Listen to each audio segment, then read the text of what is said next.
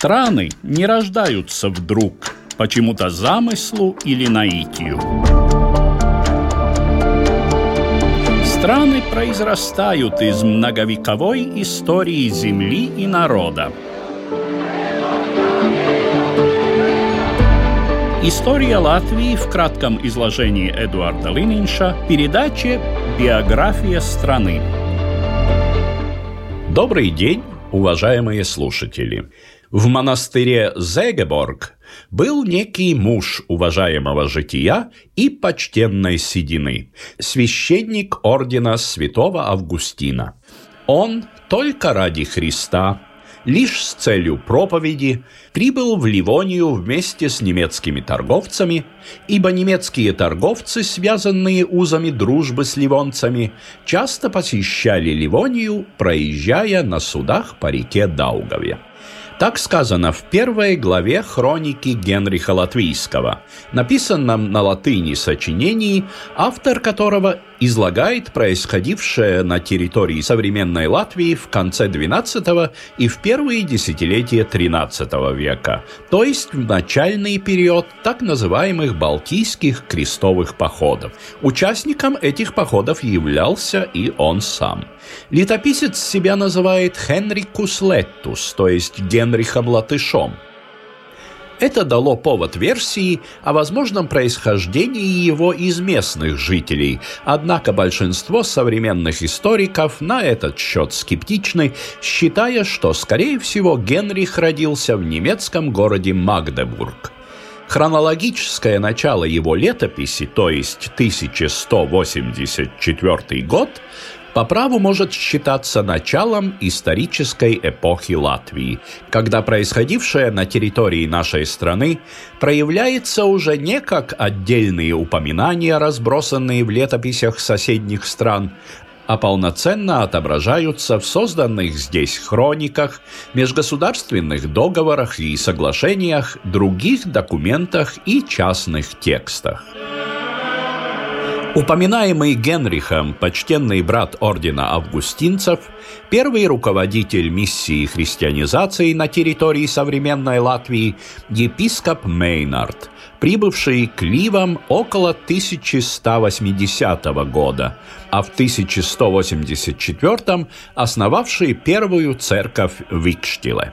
Как явствует из текста летописи, появление его на берегах Даугавы было связано с постоянным присутствием здесь немецких купцов, то есть торговцев, оперировавших на морских путях востока Балтийского моря.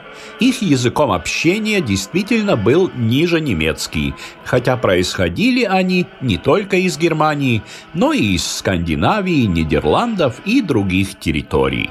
Их главным центром в этот период являлся город Висби в Готландии. Очень возможно, что именно в этой среде, заинтересованной в распространении своего влияния на восточном побережье Балтийского моря, и зародилась мысль о необходимости интеграции этих земель в политическое пространство средневековой Западной Европы главным объединяющим фактором которой и, соответственно, главным инструментом этой интеграции было христианство западного образца.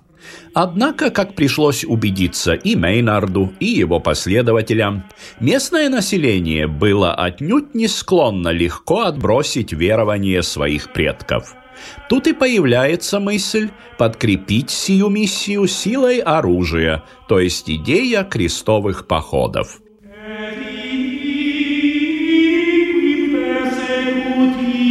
Крестовые походы являлись одним из ключевых феноменов средневековой Европы. Западная церковь надгосударственная структура тогдашней Европы, посредством инициированных ею военных действий укрепляла свое влияние как на сопредельных территориях, так и внутри западноевропейского пространства. Крестовые походы объявлялись и для отвоевания у мусульман земель Пиренейского полуострова, и против еретиков-катаров на юге Франции, и для покорения земель язычников, балтов, финнов и славян на южном и восточном побережье Балтийского моря. Официальным вознаграждением крестоносцам являлось отпущение грехов – Однако на деле, конечно, в их мотивации присутствовали и гораздо более материальные стороны – начиная от примитивной наживы грабежом, неизбежной спутницей тогдашних войн, до возможности обретения статуса в социальной иерархии христианизированных, то есть покоренных территорий. Крестовыми походами в полном смысле слова всегда считалось только покорение армиями крестоносцев Ближнего Востока – Остальные же действия к ним только приравнивались, рассказывает историк, руководитель отделения истории и археологии Латвийского университета Андрис Levāns. Mums ir jāredz visa, varētu teikt, tā vidus Eiropa un varbūt pat mazliet tālāk uz rietumiem, no kurienes tika rekrutēti grēkus nožēlot gribošie cilvēki. Это была вся Центральная Европа, а может быть даже чуть дальше на запад, откуда набирались желающие раскаяться в своих грехах люди, потому что для них это была возможность. Грехи могли быть отпущены, если они сражались в защиту Христа, в защиту христиан, не только их жизни, но и их имущества. Конечно, если представить, какая по численности была та горстка миссионеров в низовьях Даугавы в период между 1201 и примерно 1220 2020 годом, то она действительно чрезвычайно мала. Тем более, если думать о том, сколько было первых новокрещенных, в первую очередь ливов. Скорее всего, тоже очень и очень мало, но точно мы никогда не узнаем. Как обстоят дела на тот момент с крестоносцами? Интересно, что это очень разношерстное общество.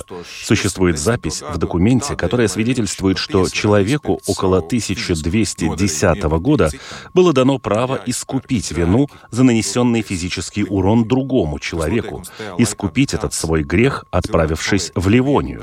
В то время существовало правило, что для искупления люди должны были провести всего один год в этой, вероятно, не очень благоприятной для выживания ситуации. Сколько было таких людей, мы никогда не узнаем. Хроники часто преувеличивают количество кораблей, на которых перевозились крестоносцы, а также и количество участников походов. Часто эти числа приходится делить на 10, а иногда даже на 100. 100. Недостаток в готовых сражаться за распространение веры стал причиной к созданию ордена братьев меча или меченосцев, продолжает ассоциированный профессор Леванс. Otra grupa ir tie, kurus mēs pazīstam kā zobenbrāļu ordeni. Другая группа — это те, кого мы знаем как Орден Братьев Меча. Орден, если верить письменным источникам, зародился в 1202 году. И, вероятно, это была инициатива цистерцианского монаха Теодориха, бывшего священника Уливов Турайды. Однако истинным основателем этого ордена всегда считается епископ Рижский Альберт. Члены Ордена Братьев Меча отличались от обычных крестоносцев тем, что постоянно находились на месте и служили, скажем так, отрядом особого назначения в распоряжении епископа, который должно было выполнять конкретные функции — охранять крестьян, миссионеров, их имущество. Но сам тот факт, что орден создается, показывает значительный дефицит в наличии здесь крестоносцев. До 1250 года можно с уверенностью сказать, что и состав ордена колеблется от 7 до самое большое 30 человек. Можно ли подчинить всю территорию сегодняшней Латвии и Эстонии, имея 30 человек, это, на мой взгляд, очень интересный вопрос. Tas ir, manuprāt, ļoti interesants jautājums. Очевидно, что ответ на этот вопрос имеет несколько плоскостей. Во-первых, процесс покорения длился больше, чем столетие и шел отнюдь нелинейно. Силы крестоносцев терпели в нем много поражений – от земгалов, куршей и литовцев, как, например, в битве при Сауле в 1236 году, когда литовцы, возможно, при участии земгалов, на голову разбили войско Ордена Братьев Меча. Однако движение крестоносцев всегда имело ресурс восстановления в виде новоприбывающих из Германии и других стран Западной Европы. Во-вторых, крестоносцы имели некоторое военно-техническое превосходство в виде, например, развитой осадочной машинерии и тяжелой конницы – Несомненно, превосходство руководителей миссии на дипломатическом поприще, что сыграло особенно важную роль в разграничении сфер влияния с восточными соседями – Полоцком, Псковом и Новгородом. Из хроники Генриха Латвийского следует, что изначально епископ Мейнард и спросил разрешения на миссионерскую деятельность у князя Полоцкого Владимира – Закрепление крестоносцев в низовьях Даугавы побудило князя к нескольким походам в земли Латгалов и Ливов в первом десятилетии XIII века, которые, однако, не увенчались успехом. Последовали соглашения с упомянутым епископом Альбертом Буксхведеном, основателем города Риги, который выплатил князю компенсацию за неполученную дань с и сосватал своего брата за дочь князя. Еще более важным в этом отношении являлось обоюдно выгодное торговое соглашение, заключенное в 1229 году между Ригой и Смоленском. Однако, наверное, решающим фактором стало то, что местные племена – прежде всего их элиты, во многих случаях усматривали выгоду в подчинении верховной власти новых сеньоров. В историографии Латвии XX века это обычно трактовалось как разобщенность перед лицом агрессии крестоносцев. Современные же историки видят в этом также и принятие логики перехода к более упорядоченным отношениям власти, продолжает Андрис Леванс. Ja mēs jautājam par vietējo pamatiedzīvotāju iesaistīšanos un iesaistīšanu šajā procesā, ko mēs varētu saukt par zemes varas, par zemes politikas, par politikas kultūras veidošanos. Šo Если мы задаемся вопросом о вовлеченности местного населения в этот процесс, который мы могли бы назвать построением власти, политики, политической культуры на этой территории, то этот ареал власти мог быть сформирован только путем сотрудничества с этим местным населением. Если мы посмотрим, как, например, епископ Рижский Альберт вербует или ищет верных себе, то он ищет их не только среди последователей из Северной Германии, но и среди местных. Вначале их немного, их крайне мало, но это число имеет тенденцию к увеличению. Соответственно, мы видим, что эти первые вассалы есть как с одной стороны, так и с другой стороны. Вассалы, подчиненные одному конкретному епископу, позднее и магистру ордена, очень конкретно участвуют в управлении землей то есть в ее администрировании. Это означает, что процесс формирования политической культуры строится не на отношениях «я тебя буду притеснять, и тогда у нас будет политика». Средневековая культура не приемлет таких отношений. Это были отношения, основанные на паритете. Сеньору приходилось, и его обязанностью было защищать людей, населяющих его территорию. Конечно, далеко не всюду крестоносцы достигали своих целей – если на землях ливов, земгалов и селов, а также куранизированных ливов на севере Курзаме, их модель экспансии, включающая крещение, договоренности и войну, срабатывала неплохо, то курши на юге современной Курзаме и на западе Литвы, а особенно земгалы, долго и упорно сопротивлялись. На время они поддавались натиску и соглашались на крещение, а потом опять восставали. Литва, против которой тоже была направлена экспансия, оказалась крестоносцам не по зубам. Соответственно, им, действуя из Риги как главного центра, удалось только частично покорить земли Куршей, Земгалов и Селов, южные территории которых навсегда остались за Литвой.